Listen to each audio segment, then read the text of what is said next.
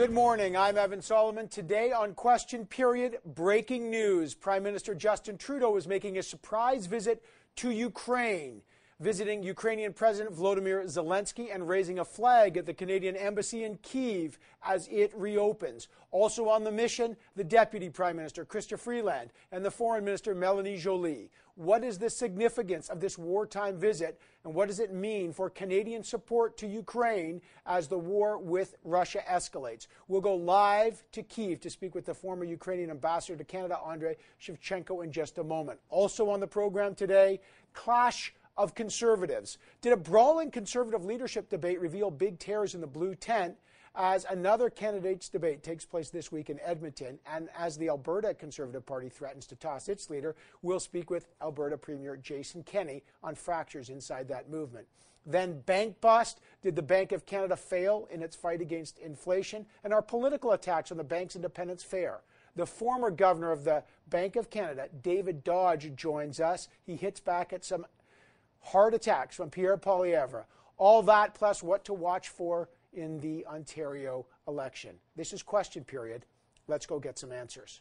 And we begin today with the breaking news out of Ukraine this hour, where Prime Minister Justin Trudeau is on the ground visiting the capital today as the war rages on in the east. He is meeting with Ukrainian President Zelensky today. There are real security concerns on the ground in these situations, but here's what we know. He's been, um, he arrived today and he visited Irpin, which uh, has been brutally shelled by the Russians in their failed attempt to take Kiev. He later raised a flag at the Canadian Embassy in Kiev, where it's been reopened. And he will be taking part in a virtual meeting with G7 leaders later today. This comes after the Prime Minister spoke with U.S. President Joe Biden on Friday, saying they are focused on uh, Russia's illegal invasion of Ukraine. Um, we're going to bring in now Paul Workman, our CTV international correspondent. Uh, he is on the ground in Kiev. We've reached him by phone. This is breaking right now. Uh, Paul, I know, uh, uh can you give us any details about the visit and what's happening today? Well, as you said earlier, Evan, it was kept under embargo for obvious uh, security reasons, and we know or we believe the Prime Minister arrived sometime this morning. He was supposed to be spending a good part of the day with uh, President Zelensky here. He was, we're told, taken to Irpin, as you mentioned, a, a city that's not far from Kiev that was quite badly damaged. And we believe he also went to the city of Bucha, where quite a number of people were uh, executed. Uh, Russian soldiers are accused of war crimes in that particular case. He will be having a joint news conference with President Zelensky at some point. We're waiting now for our own security clearances before we go to that, it was expected that the prime minister would come. Many uh, many European leaders, other world leaders, have come in to visit and show their solidarity with Ukraine, and uh, the prime minister has now uh, taken this opportunity to come in, open the embassy, officially open the embassy at the same time, raising a flag today over that building here in Kiev. Uh, Paul, just before I let you go, um, do we have any idea? Obviously, there's real security concerns. Paul Workman is in Kiev. Um, he has a very important meeting with President Zelensky. Uh, do we know anything about that and, and, how long it will be? I don't really know, or how long, how much time we're going to be given with him. It's being it's being billed as a, a joint news conference between the two leaders uh, inside the secure area of Kiev, and there are, you know, there's quite a vast secure area of Kiev without giving any security details away. Um, and we'll see what the two of them have to say. We're just being taken now, led towards the the palace, and that should begin probably in, you know, not too long, I should think. I don't have any other details that I can actually give you about what happens with the Prime Minister after that.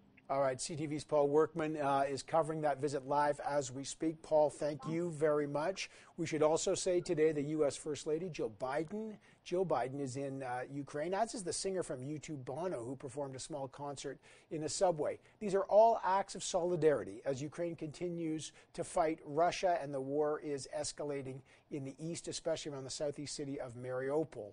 Uh, let me bring in the former Ukrainian ambassador to Canada. Andrei Shevchenko. He's also in Kiev. Uh, Ambassador, always a pleasure to have you here on the program. Um, how important is this surprise wartime visit from Prime Minister Justin Trudeau?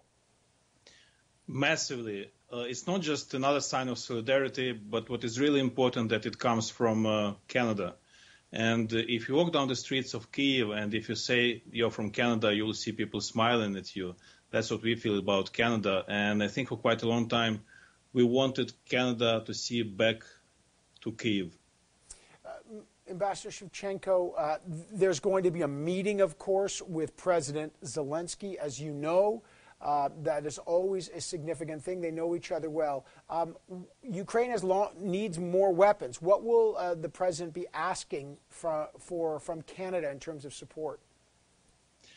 I think there will be specific requests to Canada, but also I'm quite sure that Ukraine will ask Canada to use its international authority uh, to to gather support uh, for Ukraine we do see Canada as a country which can be a leader of this international coalition to, to help us. Um, for, several, for, for, the last several years, there was a poll among the international experts uh, on Ukraine. And when they were asked here in Ukraine, when they were asked what are the best allies, the best friends of Ukraine, and the first two countries would always be Canada and Lithuania. That's what we feel about Canada here. Okay, uh, of course, there have been questions about you need, needing more artillery support, needing more military support. Um, the date is significant of this visit. It's May 8th. Tomorrow, May 9th. And, and, May 9th, as you know, the Russians call that Victory Day, celebrating the victory over Nazi Germany in 1945. It is symbolic. Many believe Vladimir Putin will declare some kind of symbolic victory um, or even escalate attacks. Is Ukraine preparing for uh, something tomorrow to coincide with the timing? And is the timing of this visit coinciding with that as well to kind of change the channel on that? Absolutely. And I think uh, those who are here in Kiev, they greatly appreciate the timing of this visit. Uh, yes, it's true that the Russians are obsessed with this uh, May 9th mythology, and uh, there are a lot of uh, news and conversations about what can happen in the next 24 hours. Uh, even as we talk, there is an airstrike siren on here in downtown Kiev. So that's why the timing is, is so important. And I also feel that uh, I accompanied uh, Prime Minister Trudeau during his visit to Ukraine in 2016. He has a very decent understanding of what is going on here. Right. But now he had a chance to see it with his own eyes. I'm sure he now knows how this feels after what he saw in Irpin and in Bucha. And I think it's very important that he has this understanding. And one last thing, obviously, when we see Prime Minister Trudeau and the Deputy Prime Minister Freeland here, we know they speak on behalf of the whole of Canada. We know that there is a very powerful support across the party lines, and we greatly appreciate this. Uh, I just want to make sure I'm, I'm, understanding. You're saying that you and I are speaking live in Kiev. The prime minister's there, uh, the deputy prime minister's there, the foreign affairs minister. There's actually um, air raid sirens going on. Is there is there an attack going on on Kiev right now? Well, it, it, it's a warning, and it's I believe the fifth or the sixth during this day. That means that everyone should be in shelters or in safe places, and that pretty much gives you the idea what we feel. Is, so, so is there a security concern that, that no, knowing that the Prime Minister of Canada is there, that the Russians could shell Kiev? I think there should be no mistake. Uh, Russia sends a signal. They know Trudeau is here, and I think that's precise, precisely what they want you and us to understand. It's a signal that they don't care and they challenge you, and uh, that's why we greatly uh, appreciate the presence of people like like your Prime Minister your politicians like Bono, who is in Kiev today as well. We feel this solidarity with us. Okay, um, so there are air, air, raid sirens going on um, right now. Right now, uh, as the prime minister is in is in Kiev. Okay, uh, Ambassador Shevchenko, I know you are in Kiev. I hope you and your family are safe uh, as this uh, surprise wartime visit from the Prime Minister comes. Meeting with President Zelensky. They will have a G7 summit meeting. Thank you, sir. I appreciate it very much. My pleasure. Okay, so that's the breaking news this morning. We'll be following it throughout the day as the Prime Minister is in Ukraine and the remarkable moment, as Andrei Shevchenko just confirmed, air raid sirens going off in Kiev as the Prime Minister is there. We'll take a break. When we come back, cracks in the conservative movement. Does the nasty conservative federal leadership race and the internal conservative wars in Alberta signal dangerous new divisions in the conservative movement? Coming up next, Alberta Premier Jason Kenney joins us. We've got lots to come. Stay right here with Question Period. Also, David Dodge will join us on the program. We'll be right back in a moment. Politics in a democracy is supposed to be a robust debate of ideas, but sometimes those debates can tear a party apart. No one knows this better than conservatives. They tore their federal party apart in the late 80s and the 90s. First, the Reform Party split from the Mulroney Progressive Conservatives in 1987. Then there was the United Alternative, then the Canadian Alliance Party, until finally Stephen Harper and Peter MacKay made that deal to unite the right under the new Conservative Party banner. But after three election losses, new cracks are showing in that party, or at least a new nastiness, as the first conservative leadership debate revealed. Now, Mr. Charest learned about the trucker convoy on CBC, like other liberals, and he misrepresented them. Uh, he believes that I should be censored. He believes I should be canceled from this leadership race and disqualified, in his words, because I don't share his liberal viewpoint. Mr. Poilievre, during that period, supported an illegal blockade. Mr. You cannot Mr. make laws and break Mr. laws Charest. and then say I will make laws for other people. This Wednesday, there's another debate coming, this time in Edmonton for conservative leadership hopefuls, and that's in the very province where another new conservative party is facing another crisis. The man who created the United Conservative Party in Alberta back in 2017, when he united the Conservatives with the Wild Rose Party, is facing a contentious leadership review on May 18th, and it's also threatening to tear his party apart. Premier Kenney says he has to protect his party from the quote lunatics who are trying to take over the asylum. So, what does all this tell us about the conservative movement in general? Let's find out. Joining me now, the Premier of Alberta, Jason Kenney. Good to see you in town. Good to be here. Okay, so you watched the uh, first unofficial conservative leadership debate, and now they're coming to your province, Edmonton, on Wednesday for that. What struck me was how nasty it was. Maybe the nastiest leadership debate. You've been in a bunch of these. Um, was that a robust policy debate, or does that signal a deeper issue in the conservative movement in general that there is, is it a nastiness or is it a kind of existential crisis there? Well, I'm not sure. It certainly was feisty. And my advice to all of the candidates would be to remember you've got to unite, whoever wins has got to unite the party at the end of it and uh, try and be respectful of your, you know, it's okay, I think, to draw policy contrasts and some contrasts on record. But I think that my advice would all, do that knowing that you've got to reunite the party at the end of this, and uh, uh, that's that's critical. Like calling someone a liar, calling someone corrupt, calling someone, oh, you're, and, and part of it was you don't even belong in the party. You're a liberal. You're not. I, I just wonder. There, it seems to be litmus test issues. Like you're either a conservative or not. Is that? I mean, you were a federal politician for a long time. What does it tell you about the state of that party that it's, it's this level of nasty? Well, it's a big tent movement, and there's going to be some disagreement. That's the nature of an election, of a, of a leadership election. There's going to be some, some conflict for sure.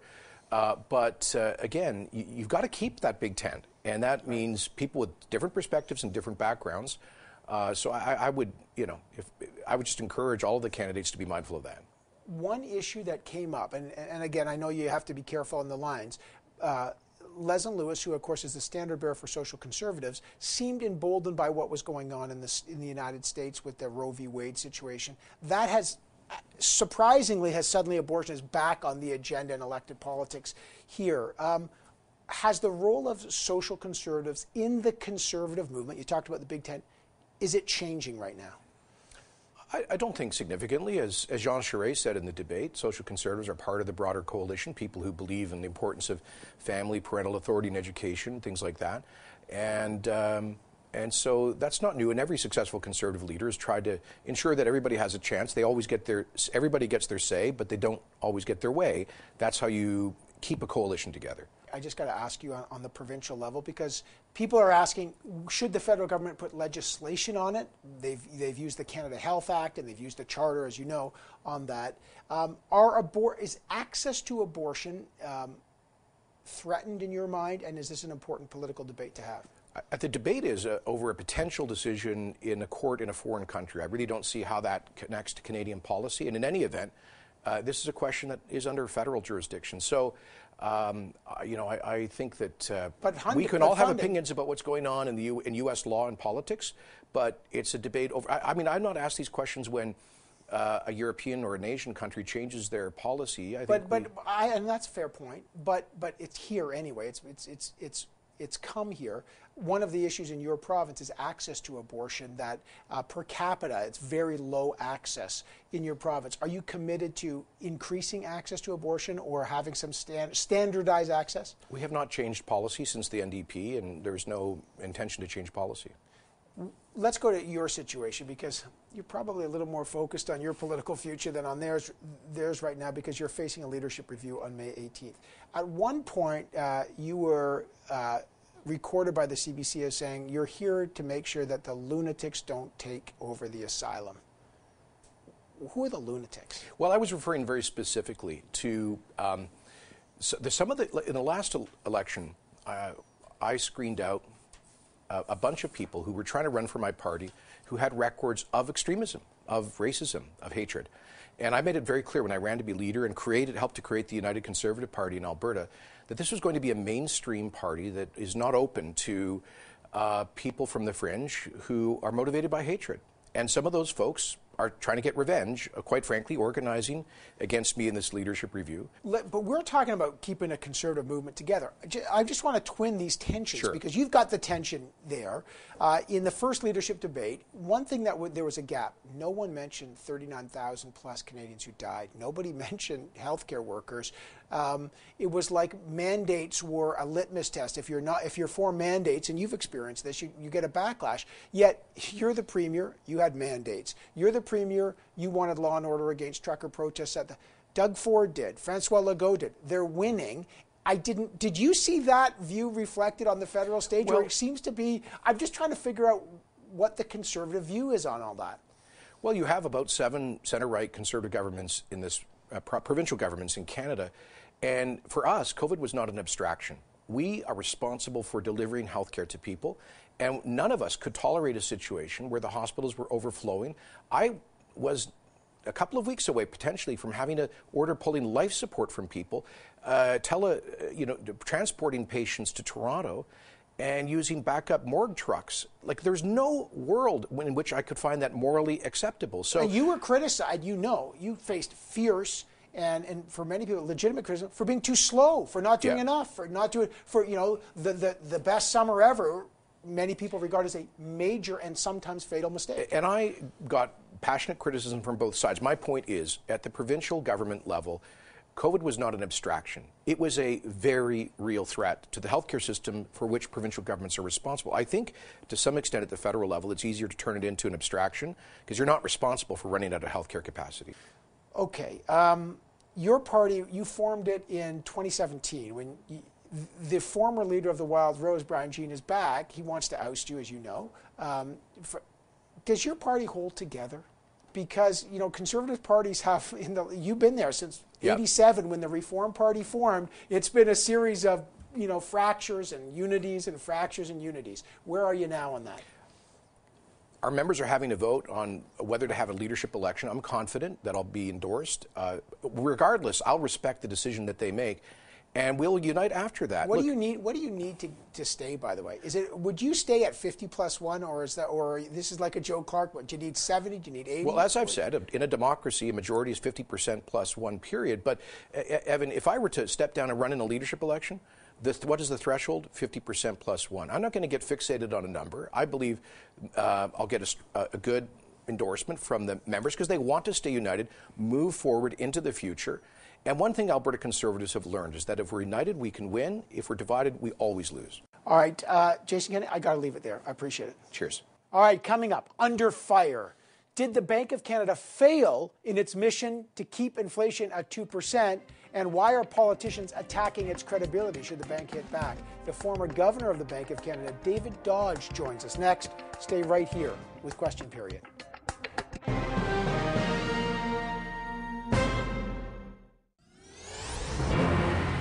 Well, no one had attacking the Bank of Canada on the political bingo card, but Conservative candidate Pierre Poilievre has made that a key part of his campaign, even stopping in front of the bank itself to promise to get its inner workings audited by the Auditor General. The bank, by the way, already gets audited.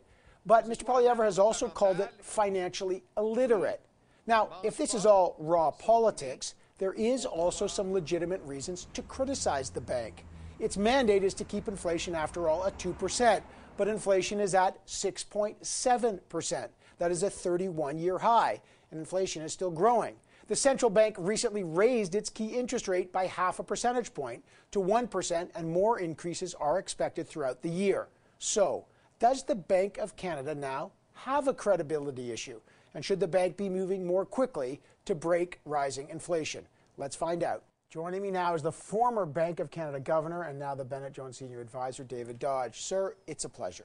Great pleasure to be here, Evan. Boy, the bank's under a lot of fire politically, so let's do a little myth busting, okay? Um, the key target, their metric of success is to hold inflation at 2%. That's their goal. Inflation is at 6.7%. Some might say, well, they've blown it. They, they aimed for 2, it's 6.7. Did they blow it? Did they get it wrong and now they're trying to trying to fix it? They got it incredibly right in the spring of 2020 when we were all desperately scared about how the impact of the pandemic was going to play out. And they did exactly the right thing uh, in that spring. They lowered rates to as low as they could go, and uh, and they con- eased uh, eased the conditions financial conditions uh, by expanding their balance sheet. So they did exactly textbook right thing. Fast forward to the summer of 21, right? When we were still very uncertain about how this pandemic was going to play out. But there was increasing evidence that we were going to have a longer period of rising prices, um, and they were still at, at a policy rate which was enormously accommodative. And so I think it's quite fair to say that the bank's analysts and economists virtually universally kind of missed the signals that this inflation was going to mount. The senior deputy governor of the bank, Carolyn Rogers, who you know, said, We are acutely aware that with some of the extraordinary actions we have taken during the pandemic, which you've discussed, sir, and with the inflation well above our target at 6.7, not 2, some people are questioning that trust. There are now calls to have a, a, a, the, the Auditor General audit the bank as it, to find out what went wrong. Has the Bank of Canada lost the trust of Canadians, or is it in danger of doing so? Uh, the danger is always there. The danger is always there, and communications from the bank is very, very important in that regard. I think the bank has been very open in their communications. They have, in fact, said as much recently that, look, we did misjudge the situation uh, last summer we were not alone, I would say, in, in that. But we did misjudge the situation last summer. And now we're going to have to move to reduce the amount of accommodation, uh, monetary accommodation we are providing. So th- they are doing, uh, saying and doing exactly the right thing. But they have to be nervous, as does the ordinary citizen, has to be nervous about a future we do not know. We do not know how the geopolitical situation in the world is going to play out.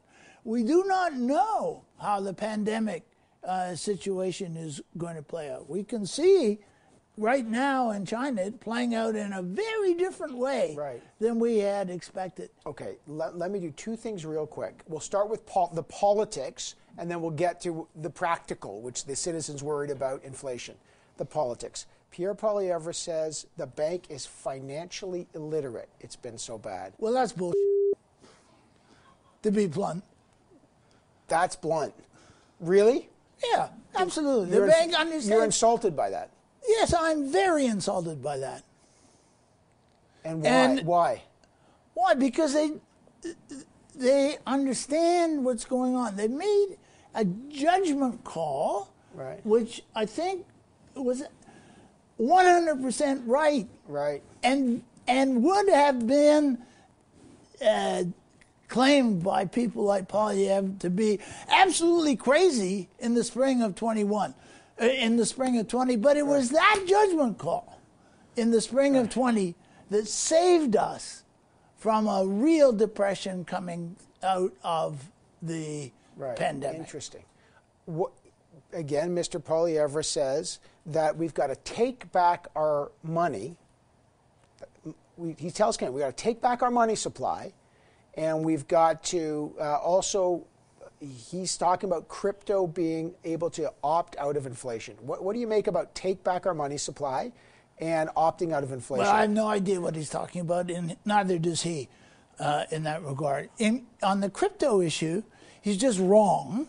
He's just wrong um, because the issue of rising prices in term rising prices that that you have to cope with out of your out of your income is fundamentally at the moment a structural one. That we have limitations on supply in part because of a war in part because of covid in part because of ongoing features of the economy of we're all getting older uh, and the labor force is not growing as fast Okay, let's get practical. People are saying, gosh, interest rates. Uh, they look at what's happening in the U.S. and here they're going up. Uh, housing prices are starting to fall, or housing sales are starting to fall, as you know. Um, how high will interest rates go to cool this inflation bubble? Uh, we don't know the answer to that. Uh, I can give you only my own sense and what I would argue that probably we're, we're going to get the overnight rate up to something in the order of three, or maybe just a tick above three or a tick below three.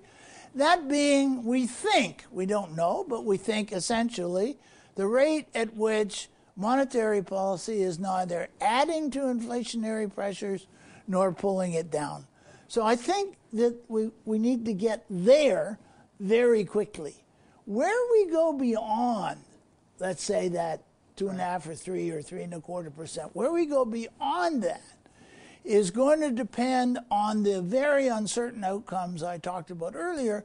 What's going to happen in terms of pandemic? What's going to happen in terms of uh, of the war in in uh, in Ukraine. Ukraine, and so on? And those uncertainties we don't know. We just don't know. Finally, inflation. Uh, the bank, and I remember talking to, just recently to Tiff Macklem, the current governor of the bank, and he said, well, it's transitory. And I said to him, I think that's a terrible word because I think your understanding of transitory and the average person is different. Um, was that, A, the wrong word to use? But how long does this inflation uh, bubble last for if it, if it is going away? Yeah, so I think it was an unfortunate word. Uh, how long is it? How long is the uh, supply restraint? How long are the supply restraints going to last? That that unfortunately is uncertain. Look, I can assure you that this thing is going to that the current high level of prices is going to ease off uh, eh, next uh, uh, next fall. I, I don't think one one can say that because we don't know about all of these other things that are going to go on in the world that that neither monetary policy nor fiscal policy have an ability to control. It's a worrying time. It's a complicated time, sir. It is. It's complicated. It is. Well, that's why we get you here. Uh, I appreciate you coming, uh, uh, David Dodge. It's, it's a real pleasure to have you. Thank you. Good to be here, Evan. Still to come, Ontario goes to the polls. Is the election really about affordability or affords ability to lead? Pollster Nick Nanos joins us next on the Scrum. I couldn't resist that. We'll break it all down. Stay right here with Question Period.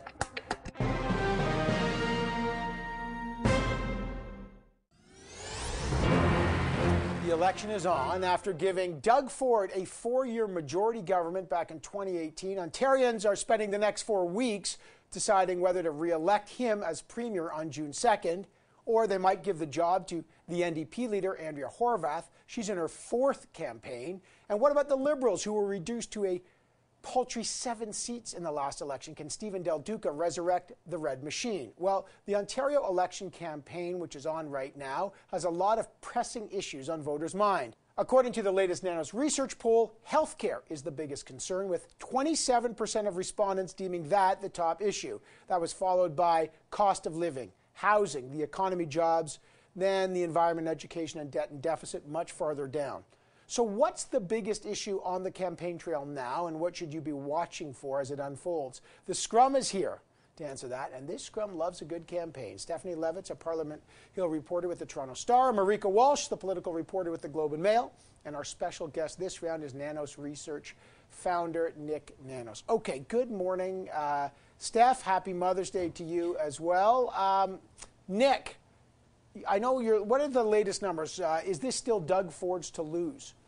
Well, right now we have uh, the CTV CP24 tracking has the conservatives, the progressive conservatives in Ontario, with about a six-point advantage. You know, it's they're lower than where they were in the last provincial election, but this election is still up for grabs. One of the big question marks will be Del Duca. You know, the Liberals are at 30 percent in the ballot box, but he's only at 17 percent on the preferred premier front. So he's a big question mark. So expect full on attacks from both Ford and Horwath on Del Duca as they try to define him. But still up in the air right now, Evan. Yeah, and Steph, that's interesting, right? Because his brand is pulling ahead of him, so he has he can make up ground or lose ground. What are you watching for as this unfolds? So, you know, it's a thing about conservative politics in this country that conservative governments, progressive or otherwise, only ever win when the New Democrats are in second place. So, if the Liberals continue to climb in any measure of support, that does pose a threat to Ontario Premier Doug Ford. But he's not the same Doug Ford that was elected in 2018. He's not the same Doug Ford that was governing Ontario for the first two years of his mandate.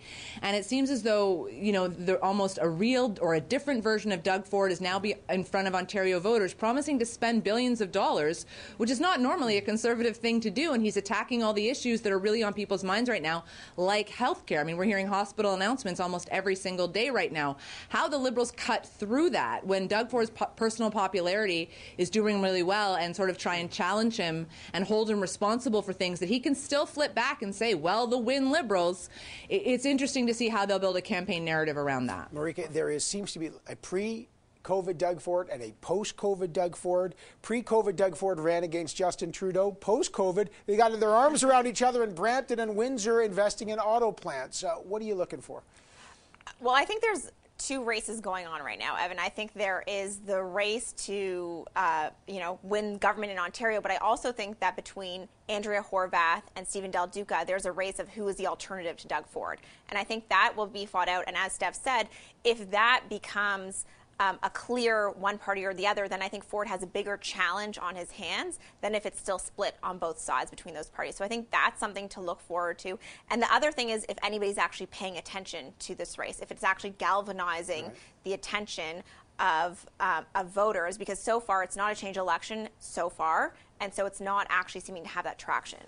I, I, think it's interesting how they pay attention, as Marieke says, Nick what issues cutting through? Is it is it a referendum on healthcare? Is it a referendum on the economy? Is it one of these kind of promises, you know, like a buck a ride that Stephen Del Duca is talking about, or handguns, or Andrea Horwath saying no, it's about prescription drug coverage? What is it? Two big buckets. You know, it's healthcare and then economic issues like inflation, the cost of housing, and stuff like that. But you know, the the reality is is that when we're looking at the issues right now, what is clear, at least from the polling, is that if the progressive conservatives and the Ford campaign think that they can win doing a victory lap on the pandemic and how that panned out, it's not going to work. What's clear from the polling is that Ontarians want to hear about the future, about the future of healthcare, about how housing will be managed, and uh, and I think that's basically what what they want to see from all of the provincial party leaders and the campaigns right now not a recap of what happened in the past. So it's not what have you done for me lately, it's what will you do right. in the next four years. Although, Steph, that may cut well, right? Because maybe a premier like Doug Ford is not hurt by his performance in, in COVID. People are saying, okay, I don't even want to go there anymore, let's look forward. That's one of the most you know interesting things to think about. Back in you know the the heyday of the pandemic, Evan, we would talk on these shows about the political responsibility for the pandemic. Where was it going to land? Who was going to take the blame? Were voters going to eh, ultimately hold anybody accountable for the series of mistakes and choices and decisions made by all levels of government? And where we're at is the answer seems to be either in the case of the federal Liberals winning re-election, albeit with a minority in the fall, it was like, nope, you know, okay, you did all right. We're not so concerned. We're not so worried about the mistakes. And the same appears to perhaps hold true for Doug Ford, despite the ire of parents, despite the ire of nurses, despite the ire of underpaid and understaffed and woefully under resourced long term care facilities that were a tragedy in this province during the pandemic, voters are seemingly able to say, well, yeah, but you made me feel good and you made me feel safe, and that's enough. Let's move on. We're not talking a lot about Andrea Horwath. It's her fourth campaign, and look, the NDP are on a bit of a run. They've got government, for example, in British Columbia. They're they really say they've got a, a, real strong shot in places like Manitoba. Um, what's your sense of, of, of the NDP pitch here? Well, it's still it's they're all fighting for the same voter, right? right? They're all fighting over affordability. They're fighting over the progressive voters because the conservatives believe they have the right of center on lock.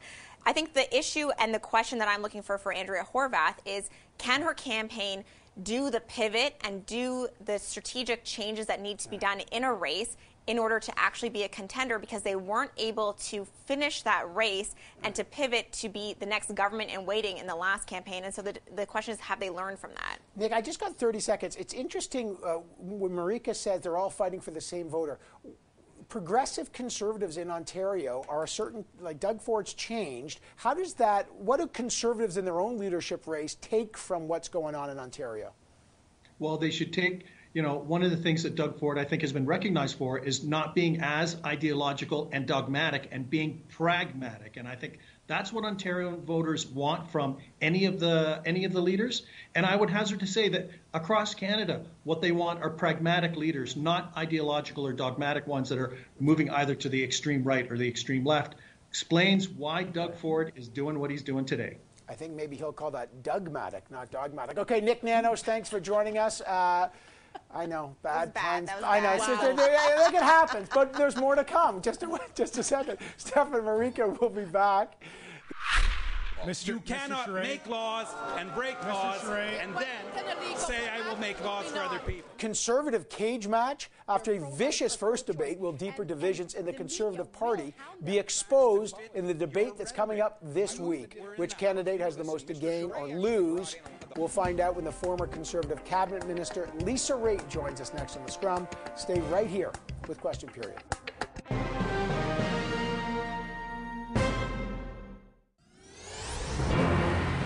A political brawl, the likes of which few Canadian leadership races have ever seen. The first unofficial Conservative leadership debate featured an open clash between Jean Charest and Pierre Poilievre. So but they weren't the only ones going at it. Social conservative Leslyn Lewis also attacked frontrunner Pierre Poilievre over his position on abortion. Mr. Pierre Poilievre has ran from the media the last few days because he doesn't want to declare whether he's pro-life or pro-choice. As a leader, he is going to have to de- de- declare that. He cannot just be a minister of finance if he wants to be a prime minister.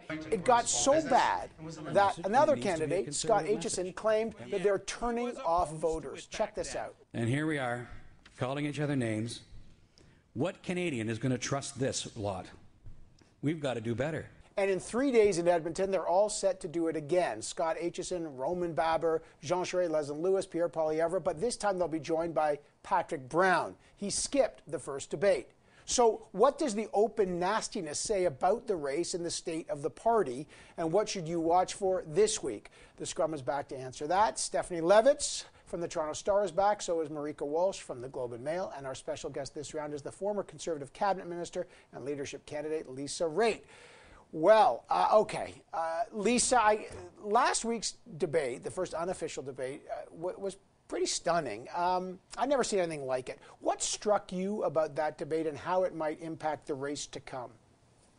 So I didn't watch it live. I caught it later on YouTube because I thought it was going to be a nothing burger. And like you, Evan, I was floored because in past leadership debates, there has been a modicum of, I guess, everybody got along, for lack of a better word. And this one, I noticed even when people were coming onto the stage, certain folks weren't actually shaking hands or greeting one another. And I thought, wow, this is going to be this is going to be really interesting. Now, was this playing to the room that that was there? I don't know. We'll see what happens in the two officially sanctioned mm. LEOC debates, which could be different. Steph, you were there. You watched it. Um, it was, I mean, especially the Charest Poilievre, but also Leslyn Lewis. What struck you about that? So, a couple of things. I mean, ordinarily in leadership debates, and certainly in the last two races for the Conservative Party, it's very common to see all the candidates sort of in violent agreement with each other because there's not that much daylight that separates them.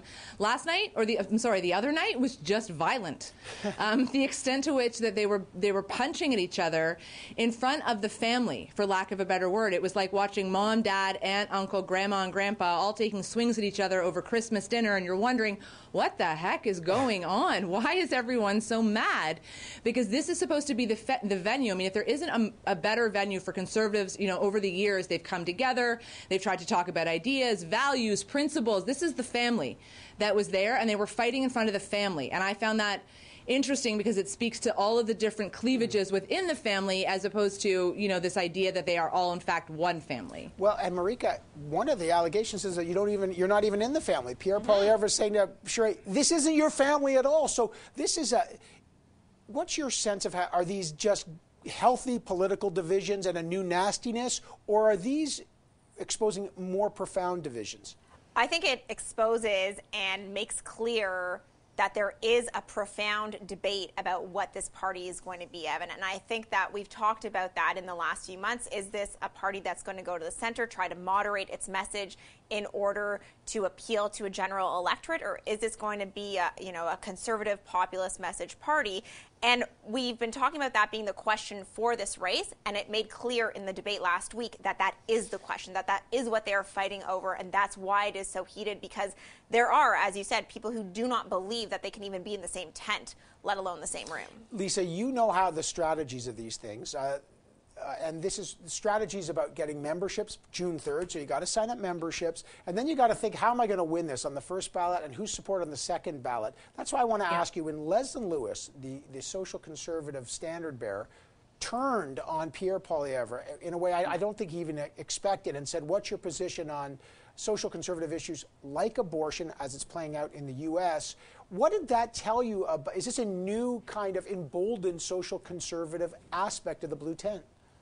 Two things uh, that have come to my mind since watching it. Number one, I believe that why you saw such reactionary and very not violent agreement, but violent disagreement and, and very pugnacious in how people approached it is because that is what conservatives want to see from their leaders. They want to see somebody going in and getting ready to go and beat up on the liberals. So that's why they're all rising to that that kind of way in which to approach a debate. But the other thing that I thought of this morning, Evan, quite frankly, was is Leslyn Lewis' team thinks that it comes down to her and Pierre on the final ballot and how she needs to exhibit that she is the stronger candidate for those who were uh, who are voting on the basis of what happened in the truck convoy, what's happening in social social conservatism. Are they thinking that they are the one two at the end? Yeah, that's fascinating. That that has implications, Steph. The truck, by the way, um, Lisa just mentioned the truck convoy. Jean Charest called it an illegal occupation. Uh, mm-hmm. He got booed, but it seemed to be widely. People were fighting over who supported it more. What are the issues that that are really resonating here for each candidate in your view? Pierre Poilievre, you know, his his underlying message, this freedom narrative that he's talking about, and you know, it's it, he picks apart different places. He means freedom. That clearly remains the same thing that continues to drive his his campaign. This economic populism. One of Leslyn Lewis's strongest nights of the uh, strongest lines of the night was when she came after him for that, and said, "You can't just be the minister of finance," which is to say, broaden your discussion. We need to hear you on other things, and I think that's a, a well put point. And the other thing to watch, you know, that was interesting was the extent to which Pierre Poilievre can handle being challenged because he is very much a one message candidate at the moment, as is Roman Baber. I mean, this narrative of freedom, it just so happens that the U.S. Supreme Court draft decision on abortion has thrown the question of abortion into this race.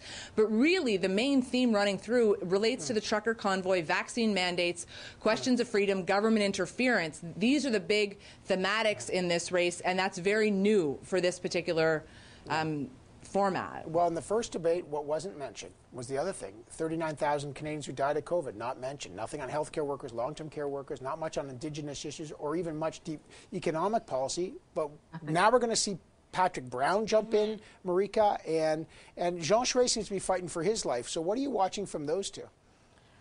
Well, one of them is going to have to come out on top because they're both fighting for that same side of the debate around what the future of the party is, right. Evan. And I think what's going to be interesting is seeing more who is attacking who, because that shows us their strategy, their path to victory. We saw that Pierre Poilievre really focused on Charest, and he did not spend much time talking about Aitchison Baber or Leslyn Lewis. And I think mm-hmm. that Patrick Brown is going to change that dynamic a bit because there are going to be more players on the stage, and it's going to show you even more clearly how they see their path to victory and where they see it going. If the first uh, official debate is anything like the first unofficial debate, you do not want to miss it. Uh, okay, I got to leave it there. Uh, Lisa Raitt, Steph Levitz, and uh, Marieke Walsh, thanks for joining us. Lisa uh, and, and Steph, as I say, happy Mother's Day. I hope you enjoy the rest of your Sunday. That is question period for this week. I will be hosting special coverage of the conservative debate on Wednesday. It's taking place in Edmonton. That'll be on CTV News Channel. I'll see you back on Power Play tomorrow night at 5 p.m. But to all of you, happy Mother's Day. To my mom. Mom, I love you. And I'm sure all the panelists here love their moms. Hug your loved ones if you can. I know my wife sure wishes she could hug hers now. We'll be back here in seven short days.